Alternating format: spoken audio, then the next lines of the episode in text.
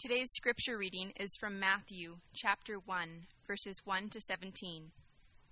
The book of the genealogy of Jesus Christ, the son of David, the son of Abraham.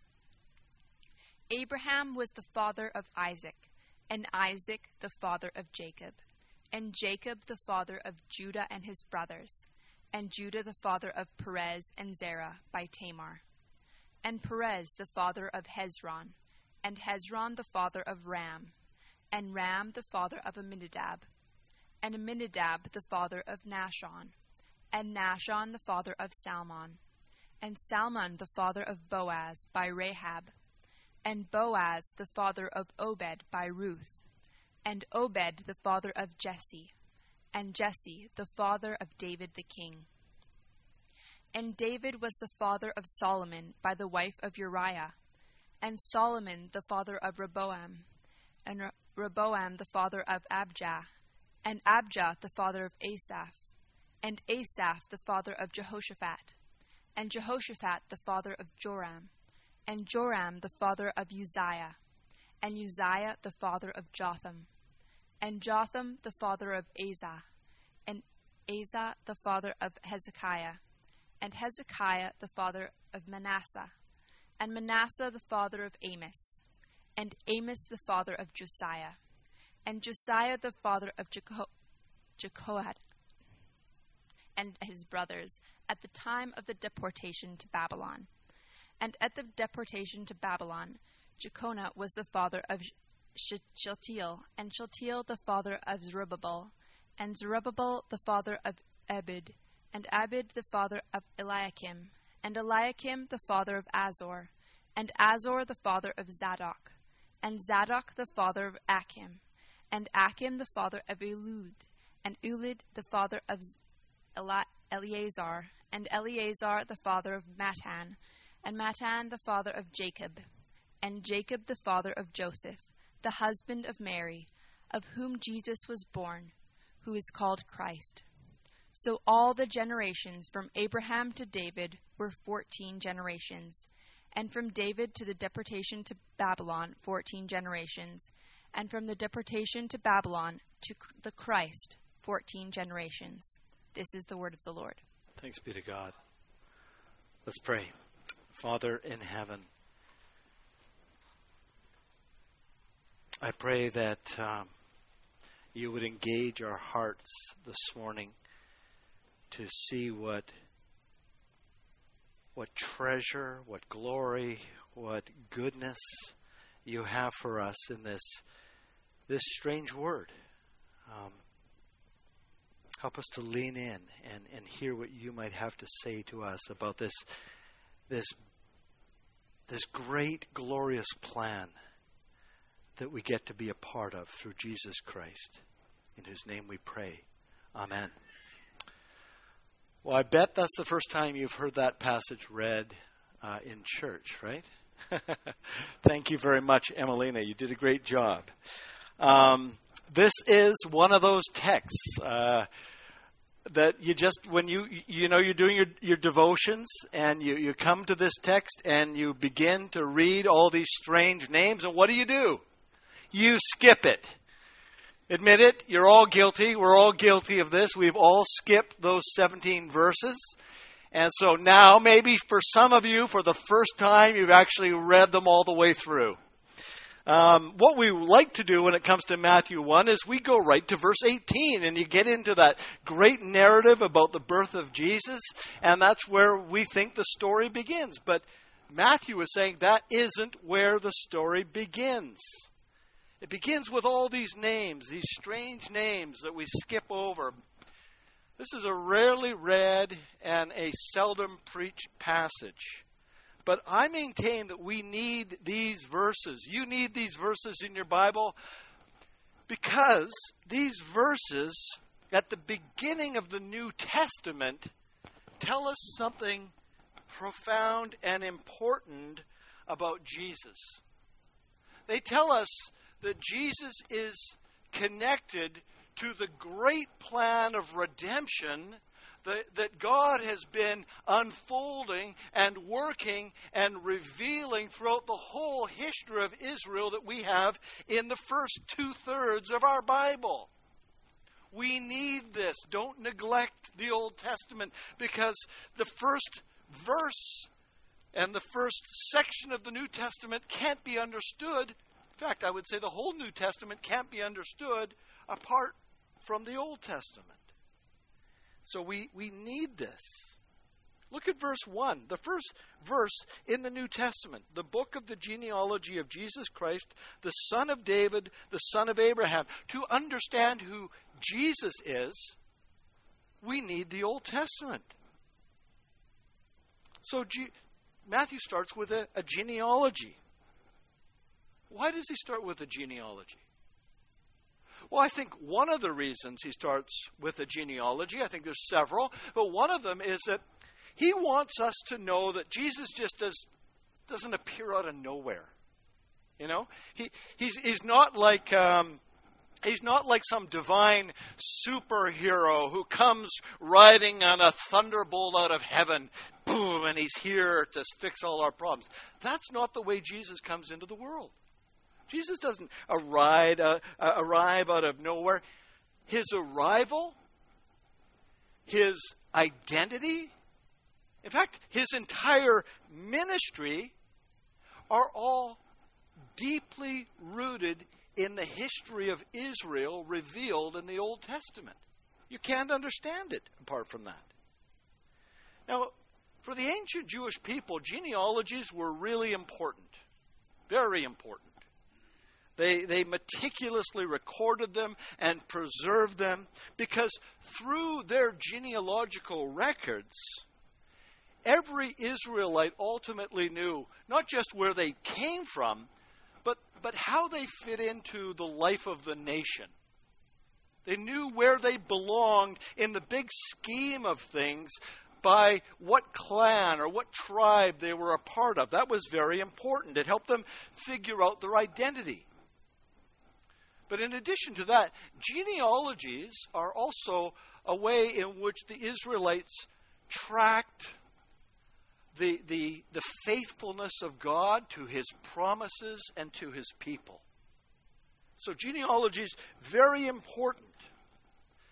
Now, you know, maybe as you began to hear these words, these these strange names read aloud, you you know your your mind kind of went into fuzz mode, and you you're eyes rolled back in your head and you were fighting sleep. But I think that might be, that might have less to do with the Bible and more to do with us. Because genealogies like this that were so important to the Jewish people uh, don't tend to be so important to us. Um, they sound strange to us. Fixation. The, the Bible's full of genealogies, and we, we skip every one of them. But I think that's the problem with us, because, because we identify ourselves much more by our achievements than by our ancestors, don't we? You see, we, we see ourselves in this culture, in this time, in this age, we see ourselves as, as individuals with rights and choices. We we don't see ourselves as members of a historic community with obligations and responsibilities to one another, which is exactly the way the Jewish people would have understood themselves, which I would suggest the way the, the New Testament believers should understand themselves. The problem is with us and the way that we've been discipled more by the culture than by the Bible. And and... And I understand, I, you know, we, we breathe this cultural air, don't we? And and frankly, and I'm not trying to be overly critical, but we live in a in a very shallow, one might say, a, a rootless culture. Um, our culture, the, the air that we breathe that gets into us, that, that gives us many of the assumptions that we don't even bother questioning in life, um, makes us feel di- disconnected and sort of uprooted from from time and history and, and place and community. you know, in, in our world, in our time, in our age, you know, we're, we're very busy, aren't we, constructing our own identities. We're customizing our own lifestyle. It's all very bespoke. You know, we're we're customizing our careers. We're customizing our futures. We're customizing our living arrangements. It all, it all sounds exciting, but what is the cost? What is the cost? Charles Drew writes this. He says, we enjoy unbridled freedom and seemingly unlimited options, but they exist in a social milieu that has no coherent story. We are free to be ourselves, but we are fuzzy about who we are and how we fit in with what is going on around us.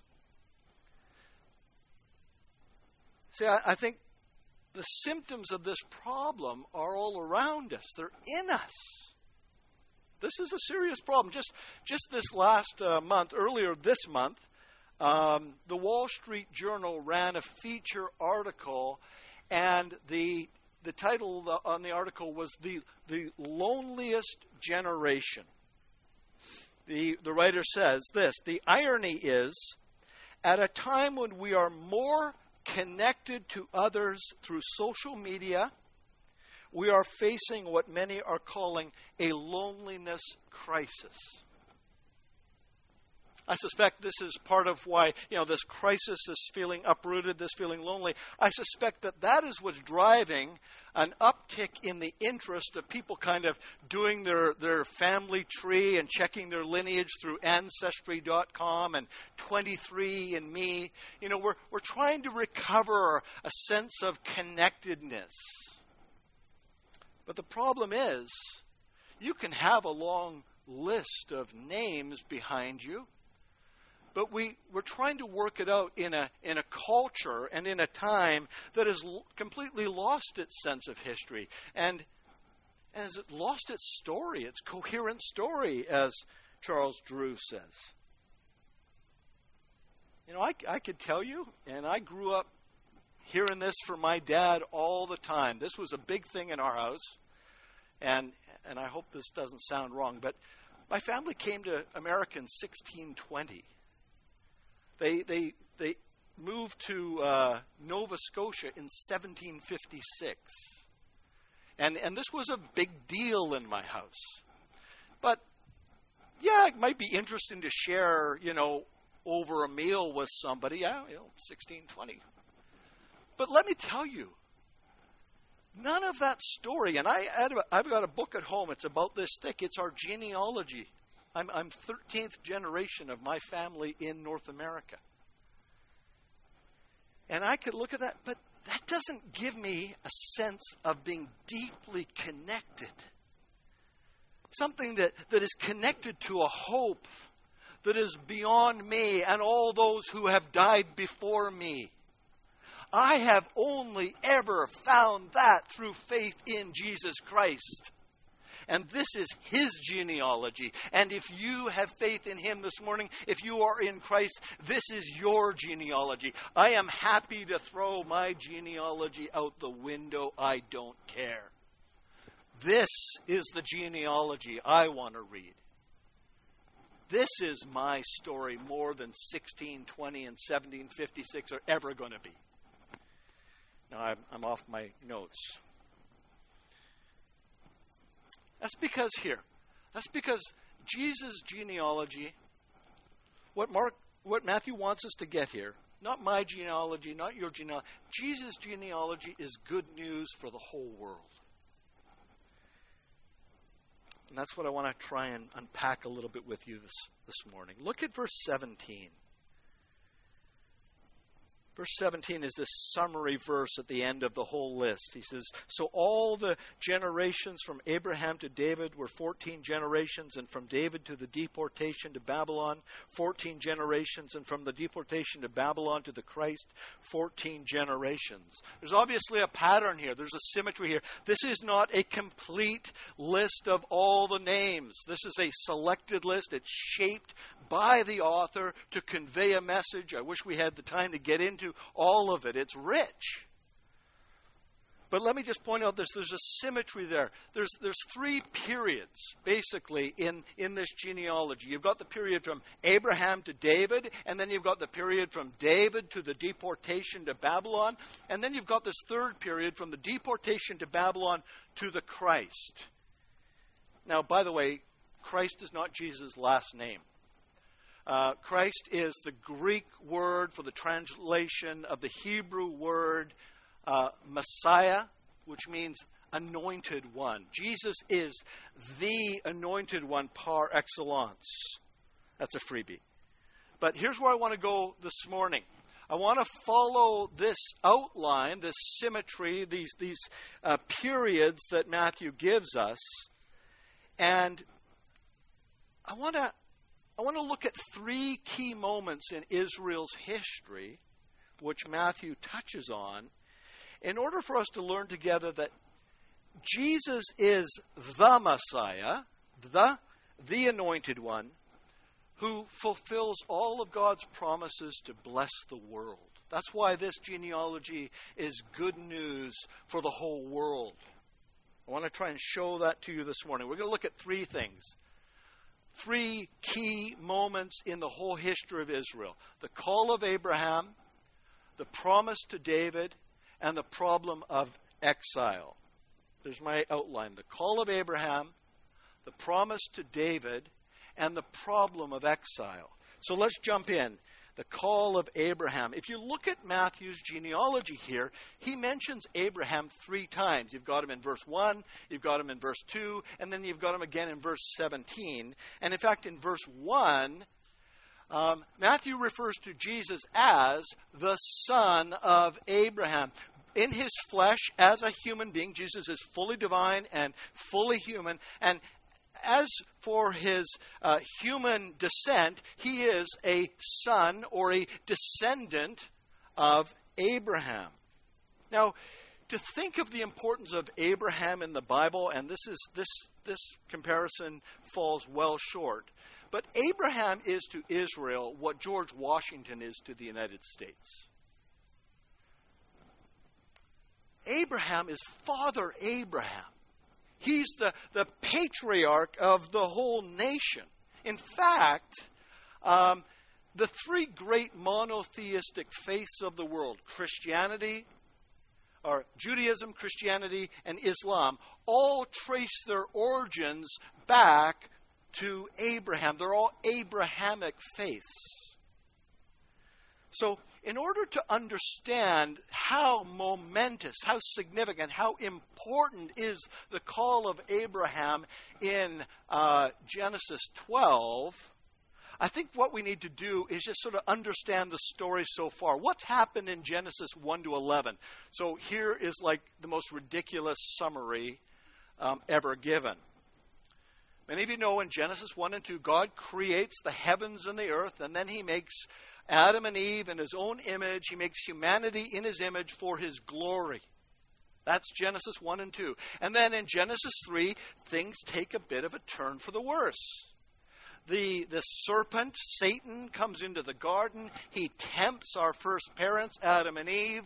Um, they rebel against God. And they end up being exiled out of paradise, out of the Garden of Eden. Now, right in the middle of Genesis three, in verse fifteen and sixteen, God has basically come. The, the, the man and the woman have rebelled. They've succumbed to the temptation of the serpent. And, and God is pronouncing a judgment and a curse on the serpent and also Um, on Adam and Eve. And in verse fifteen, in the middle of pronouncing this judgment, God gives a promise. Very important promise. This is, this is the first reference to the, the gospel of Jesus Christ in the Bible. And God promises, even though there's going to be enmity and strife and conflict and trouble and judgment, God promises in the middle of that, that there is going to be a son, a seed, a descendant who will come from the woman. And Satan is going to bruise him, but he will ultimately be victorious because he will stamp on the head and he will crush the head of Satan.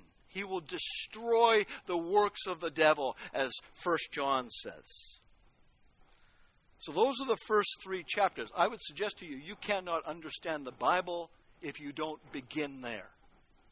But then, in, in chapters four to eleven, and this is, I'm really going to accelerate, it, it kind of goes from bad to worse. You know, you've got murder, mayhem, um, everybody is just, it's cats and dogs living together. It's, that was for you, Kim. It's just gone crazy. The whole world, it's wickedness and selfishness and sin, and it's spread throughout the whole face of the earth. And God brings judgment through the flood, and he it's just terrible. But then, woven into this dark picture of sin and judgment, there's a, a beautiful silver thread of hope. Because remember I talked about the seed of the woman, the, the son of the woman who will crush the head of the serpent? We, we detect that God is preserving a people for himself. He does that through Noah, and then through Noah's son Shem, and then down through Shem, we follow. There's several genealogies in chapter five, and then again in chapter ten. And there's these genealogies that bring us right up to a guy named Terah, who you may not have heard of, but he happens to be the father of a guy named Abraham. And they live in Ur of the Chaldeans, probably somewhere you're not planning to go on your vacation because it doesn't exist anymore. It's an archaeological site in Iraq. And uh, they, Abraham and, and Abram at the time and his father Terah, they live in Ur of the Chaldeans. They're pagans. And that's where the, the picture turns in Genesis twelve. All of that's, you know, context. Genesis twelve, one to three, we read this. Now the Lord said to Abram, he changes his name, God changes his name later to Abraham. He said to Abram, "Go from your country and your kindred and your father's house to the land that I will show you." It's the land of Canaan, the promised land. Verse two, "And I will make you a great nation, and I will bless you, and I will make your name great." Mark that. We'll come back to it. "I will make your name great so that you will be a blessing. I will bless those who bless you, and him who dishonors you I will curse. And in you all the families, or all the nations of the earth, shall be blessed." God says here that he is going to bless all the peoples of the earth through Abraham. That's kind of a huge promise. That might involve us. That involves all people in all cultures, in all nations, in all tribes, in all tongues, everywhere throughout all time. Big promise. Now, it's interesting to note that this promise happens right after what I talked about a moment ago through the, this terrible mess at the Tower of Babel. You know that story, right? The the the uh, all the people are united together, and they're all full of themselves. And you know, we're gonna. They say in in, in Genesis eleven four, we're gonna make a great name for ourselves. And they build this monument, this great tower, to celebrate how special they are. And God comes down and says, "Yeah, that's not gonna work. The construction site is canceled."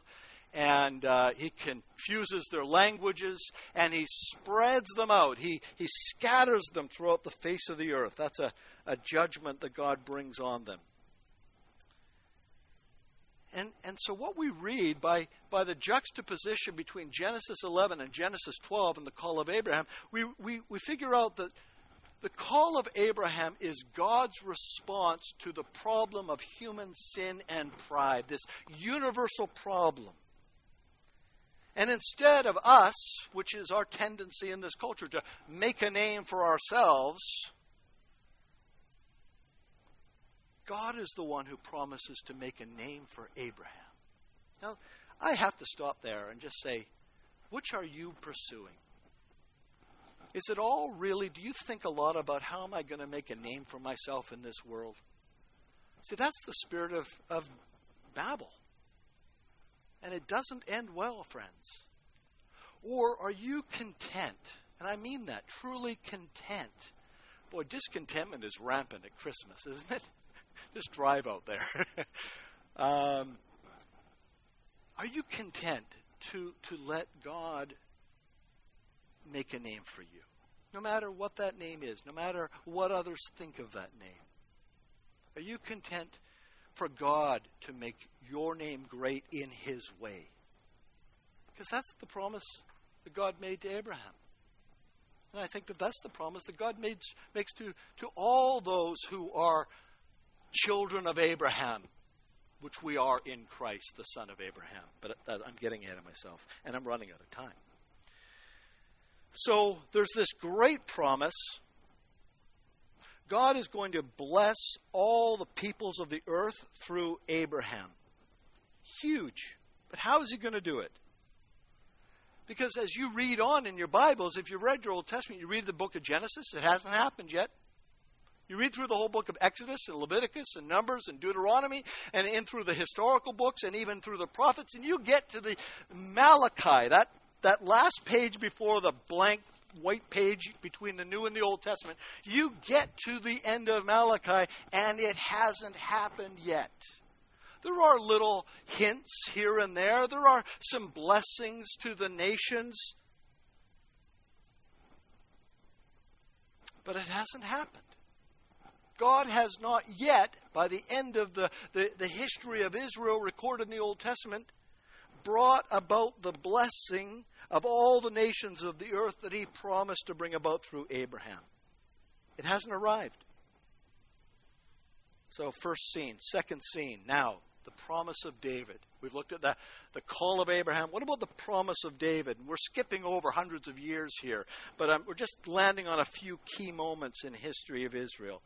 In Matthew one to seven, uh, one, one to seventeen, David is mentioned five times. He's really the key player in this whole genealogy, except for Jesus. And in verse six, we read this, "And Jesse, the father of David, the king, and David was the father of Solomon." Now, David is indisputably the greatest king in the whole history of Israel. He conquered, I mean, he really kicked He conquered Israel's enemies. He brought peace to the whole nation. He established the capital, Jerusalem. You know, he is this great king. He's the model king. And so then in, in Second Samuel seven, the Lord comes to this king that he is anointed to rule over his people. And then in verses twelve to fourteen, we read this. "And if you thought the other promise was great, let this one hit you." Could you imagine God coming to you and making you this promise? "When your days are fulfilled and you lie down with your fathers," that's a polite way of saying when you're dead, "I will raise up your offspring after you, who shall come from your body." He'll be a, a direct descendant of David. "And I will establish his kingdom," singular. "He shall build a house for my name." House can be uh, a building, but we also sometimes talk about the, the House of Windsor, meaning the dynasty, the royal dynasty of the, the family of Windsor, the family that rules in Great Britain. So houses, that there's a play on words here. It's a building, it's a house, it's a temple, or it's a dynasty. And that's what God is promising. "He shall build a house for my name, and I will establish the throne of his kingdom forever. I will be to him a father, and he shall be to me a son. And then in verse sixteen, the Lord says, and your house, your dynasty, and your kingdom shall be made sure forever before me. Your throne shall be established forever, just in case you didn't get it the first time I told you. What an amazing promise. This is a forever reign of a Davidic king, even after David's dead. So what's God going to do? This is going to have to be a pretty remarkable king. This is going to endure forever. Now, if we took the time to read the, the whole narrative in Second uh, Samuel and, and beyond, we'd see that this promise is only partially fulfilled, only briefly and partially fulfilled in David's son Solomon. Solomon, it's it's kind of like David and then like Solomon. They were the two great kings. Uh, Solomon expanded the kingdom of Israel. He pushed out its boundaries. Um, people came from all over the world. The nation started to be blessed through Solomon because they heard of how great and wise he, he was. And so they came to check out his wisdom and thought, boy, wow, you are smart. And so, you know, there's there's blessing coming that way. But it's only partial. It's only partial. Because it doesn't take long before Solomon falls into sin. And then after him, the, the people follow after their king. And they fall into sin. And the, the kingdom is divided. You no longer have a united kingdom of Israel. It's now divided into the tribes of the north and some tribes in the south around Jerusalem. And then eventually, um, Solomon dies, and after him comes kings who are, are, these are not good people. They're ruthless. They oppress the people. They're selfish. They're idolaters. So in light of these failures, what happens to David's promises? Are they just dead in the water? The game's over? No. What happens in light of the inability of any king to take up the mantle of these promises and to live them out? The prophets arrive on the scene, and they believe the, the promises. They see them. They hear them. They know they're from God. They know God will fulfill them. But what they do in light of the failure, the, the perpetual failure of these kings and these descendants of Abraham to, to live out and, and really bring fulfillment to these promises, these promises begin to go prophetic. They take on a what's called a prophetic and an eschatological quality. That's on the test. They begin to, to see how God is going to fulfill these promises in the future. And they, they look to a coming king, a, a coming Messiah, an anointed one who will fulfill these promises. Now, there's many texts that we could go to, but one of my favorites is in Psalm seventy-two. This is talking about the Davidic king. And the psalmist prays, give the king your justice, O God, and your righteousness to the royal son. That's verse one. And then in verse eleven of Psalm seventy-two, we read this. May all kings fall down before him. All nations serve him. He's not just looking for any sort of king. He wants the King of Kings. The king that all other kings submit themselves to. This is a different kind of a king. He wants the king who rules not one nation, but all nations. All the nations serve this great king. Finally, in verse seventeen, it says, may his name endure forever. His fame continue as long as the sun. May people be blessed in him, all nations. You hear the, the Abrahamic promise being echoed here. All nations call him blessed. So how's this going to happen? How's it going to happen? How's it going to be fulfilled? Well, you know, you think, you know, it goes from some mild failure and then Jesus comes. That's that's not even half of it because we, we haven't looked at the third point yet, the problem of exile. You know, if you thought things were bad in the division of the kingdom and these bad kings that came along, things went from the frying pan into the fire. Matthew talks about the exile as the deportation to Babylon. This is, no question, the lowest point in Israel's history. You'd almost give up the game. Now, back in Deuteronomy, I know I'm jumping around a lot, but I hope I'm able to keep your attention. Back in Deuteronomy, God warned the nation of Israel before they entered the promised land. He said this, if you break my covenant, if you break my covenant, I am going to remove you from the land that you're you're taking as an inheritance to possess. The land flowing with milk and honey, it's like Eden. He says, I'm going to take you out of that land, and I am going to take you off into a foreign land. God warned them. And what happened? You guessed it. That's exactly what happened. In seven twenty-two, the Assyrian Empire came down and landed with fierce force on the, the northern tribes of Israel, wiped them out, decimated. Thank you for playing. The game is over. Haven't heard from them since.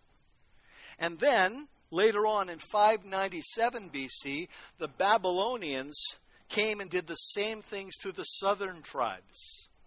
And what did they do? They they they took over, they ransacked, they burned down Jerusalem, they ruined it, they looted the city, they looted the temple, and then they deported or exiled in several trips a massive population of the southern tribes. Took them off over a thousand miles away into Babylon. That's what Matthew's talking about in verse eleven. Josiah, the father of Jeconiah, and his brothers at the time of the deportation to Babylon. Now, at this point in time, you have to be saying, there's no hope. It's all over. Just give up.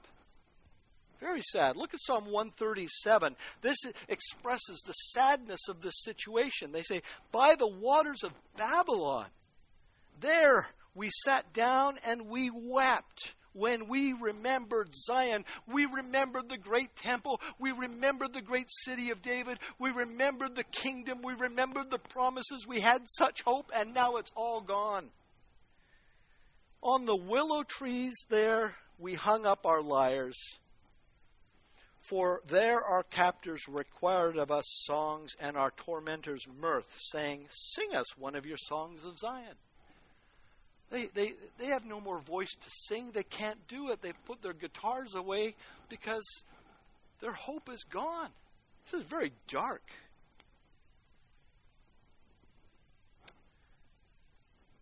How did all this happen? How did it happen? Well, I think this is a word that applies to us. This isn't all just ancient history. Because just as the Israelites failed to heed the warnings of God before they went into the promised land, I think that's our tendency too. See, we don't really believe that God is a just judge who, who will justly judge sin. We don't believe that. We don't live with a, a sober sense of that. Israel didn't, and we're just like them much of the time. God warned them. God warns us. Hebrews nine twenty-seven said, it is appointed for man to die once, and then what? And after that, to face the judgment. Judgment is real. Sin is not just ancient Israel's problem, it's a universal problem. All of us have sinned and fallen short of God's glory. Paul says in Ephesians two that all of us, without exception, are children of wrath, because we are dead in our transgressions and sin. I know this isn't a happy Christmas theme, but if we are to understand the glory of the incarnation of the Son of God coming into the world, we've got to hear the bad news in order to understand and appreciate and love the good news. I've had people get angry with me because I talk about sin. But if the doctor doesn't talk about the cancer, how are you ever going to appreciate the treatment? As one person has said about the faithfulness of God, God doesn't fulfill his promises through Israel because of their righteousness. He fulfills his promises through them in spite of their sinfulness. This is the good news. While we were still sinners under the wrath of God, Christ died for us. He became sin for us. He bore the judgment that, that you and I deserve. That's what we deserve. We don't deserve a Christmas bonus.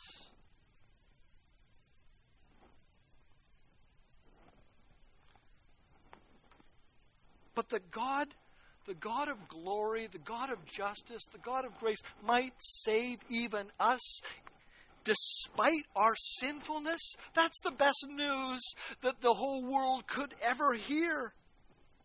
And that's the method, the message of Matthew's genealogy. You've got Abraham's call and, and David's promise and Israel's exile.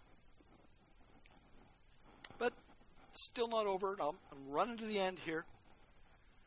In the rest of the genealogy, I think verses twelve to sixteen, you know, there's some names there. And basically, Israel wasn't wiped out. Some of them returned from Babylon. A couple of groups returned from Babylon. They tried to build a new temple and start it all over again. And people were like, yeah, no, this this is not that. It is not working out for us. In fact, Israel never knew their independence as a people again. From that time onwards, from the Babylonian exile onwards, they only ever lived under foreign oppressive government. Babylonians, and then the Greeks, and then the Romans. They never had their freedom. They never had their kingdom. It was all puppet kings doing what the, the real power structures wanted them to do. And so it would seem to be a loss. And that's the problem that Matthew is tracing up to and the coming of Christ himself.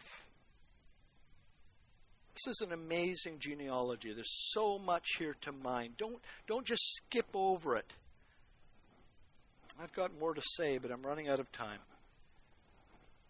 If you look at this genealogy, let me just tell you, these are not all stellar characters. There's murderers there. There's prostitutes there. There's liars. There's there's wicked people in this genealogy. I mean, there are some skeletons in Jesus' genealogical closet.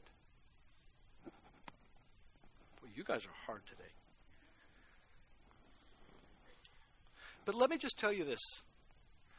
God has only ever dealt with sinners. It's not like he has any other material to work with. But God is a God who from the very beginning, in calling Abraham, in saving Noah, and and, and, and preserving, uh, keeping Abraham and calling him out of Ur of the Chaldeans when he was a pagan, God has always only ever sought and And saved sinners. So sin is never the last word. You'll never hear that from this pulpit. Sin is never the last word. Jesus Christ always has the last word. The gospel here reigns supreme. The grace of God is ultimate. And I want to speak that over your life this morning, no matter how wretched and how hopeless you may feel. Because Jesus is, and I take this, Matthew talks about it in, in Matthew eleven, he is the friend of sinners. And that doesn't mean that he, he condones your sin, that he approves of our sin. That's not what it means. It means, as Matthew one twenty-one says, that he came to save his people from their sins. I don't want to live under my selfishness and my pride. Oh, what's that ever got you? It's only ever made trouble for me. I want to be saved from all of that. I want to live under the, the glorious goodness of Jesus' reign in my life. Well, let me quickly just zip from Matthew one to Matthew twenty-eight, because this is where we got to go. This is the fulfillment of this promise, these great promises. In Matthew twenty-eight, you know it, it's the Great Commission. Jesus says this, let this hit you in light of what we've we've considered. He says, all authority. All authority, where? In heaven and on earth, has been given to me. Who can make a claim like this? He is, he has died for our sin. He is risen from the dead. He reigns forever with all authority in heaven and on earth. That's the Davidic promise fulfilled in the person of Jesus Christ. He's the Davidic king. He is David's later greater son who reigns forever. That's the promise. And we reign under him through faith. And therefore, he says, here's the implication of me being the king of kings. He says, therefore, go and make disciples. Go and make disciples of all nations, baptizing them in the name of the Father and the Son and the Holy Spirit. See, that's the promise. That, that's the promised blessing of Abraham. Through Jesus, now through us as the body of Christ in this world, we bring the blessing of Abraham promised four thousand years ago. We bring that to our neighbors. We bring that to our family members tomorrow night when we gather with those that we know who don't have a hope in Christ. We bring this good news. It's not a new, it's not a message of condemnation. It's not a message of guilt and shame and judgment. It is a message of blessing and forgiveness and reconciliation and new life in Christ. Why? Because he's the king of everything. He's the king of our hearts. I pray my most common prayer is, Lord, get a hold of my heart and change it. Make me love what you love and hate what you hate. I can't change my heart. But I sure pray a lot that this merciful king who reigns over my heart will change it. And thank God I'm not who I once was, but I'm not yet what I shall be. And I long for that day when the king will return and the fullness of his blessing will be poured out on all people. And boy, that'll be an advent. That'll be an arrival. Let's pray. Father in heaven, would you bless us with the blessing of Abraham, that we might be a blessing to the world, to our families, to our friends, to our neighbors, to our colleagues, our co-workers. Lord, make us a blessing, because we are in Christ, who is the son of Abraham, the son of David. And so his blessings land on us by faith. And I pray that we would be a people of blessing, people of, of grace, people not of condemnation and of judgment, people of forgiveness and of love, because that's that's the way you've been with us. Would you do that work in us this Christmas season, Lord, as we meet with our families and friends? Make us that kind of people, I pray, in Jesus' name. Amen.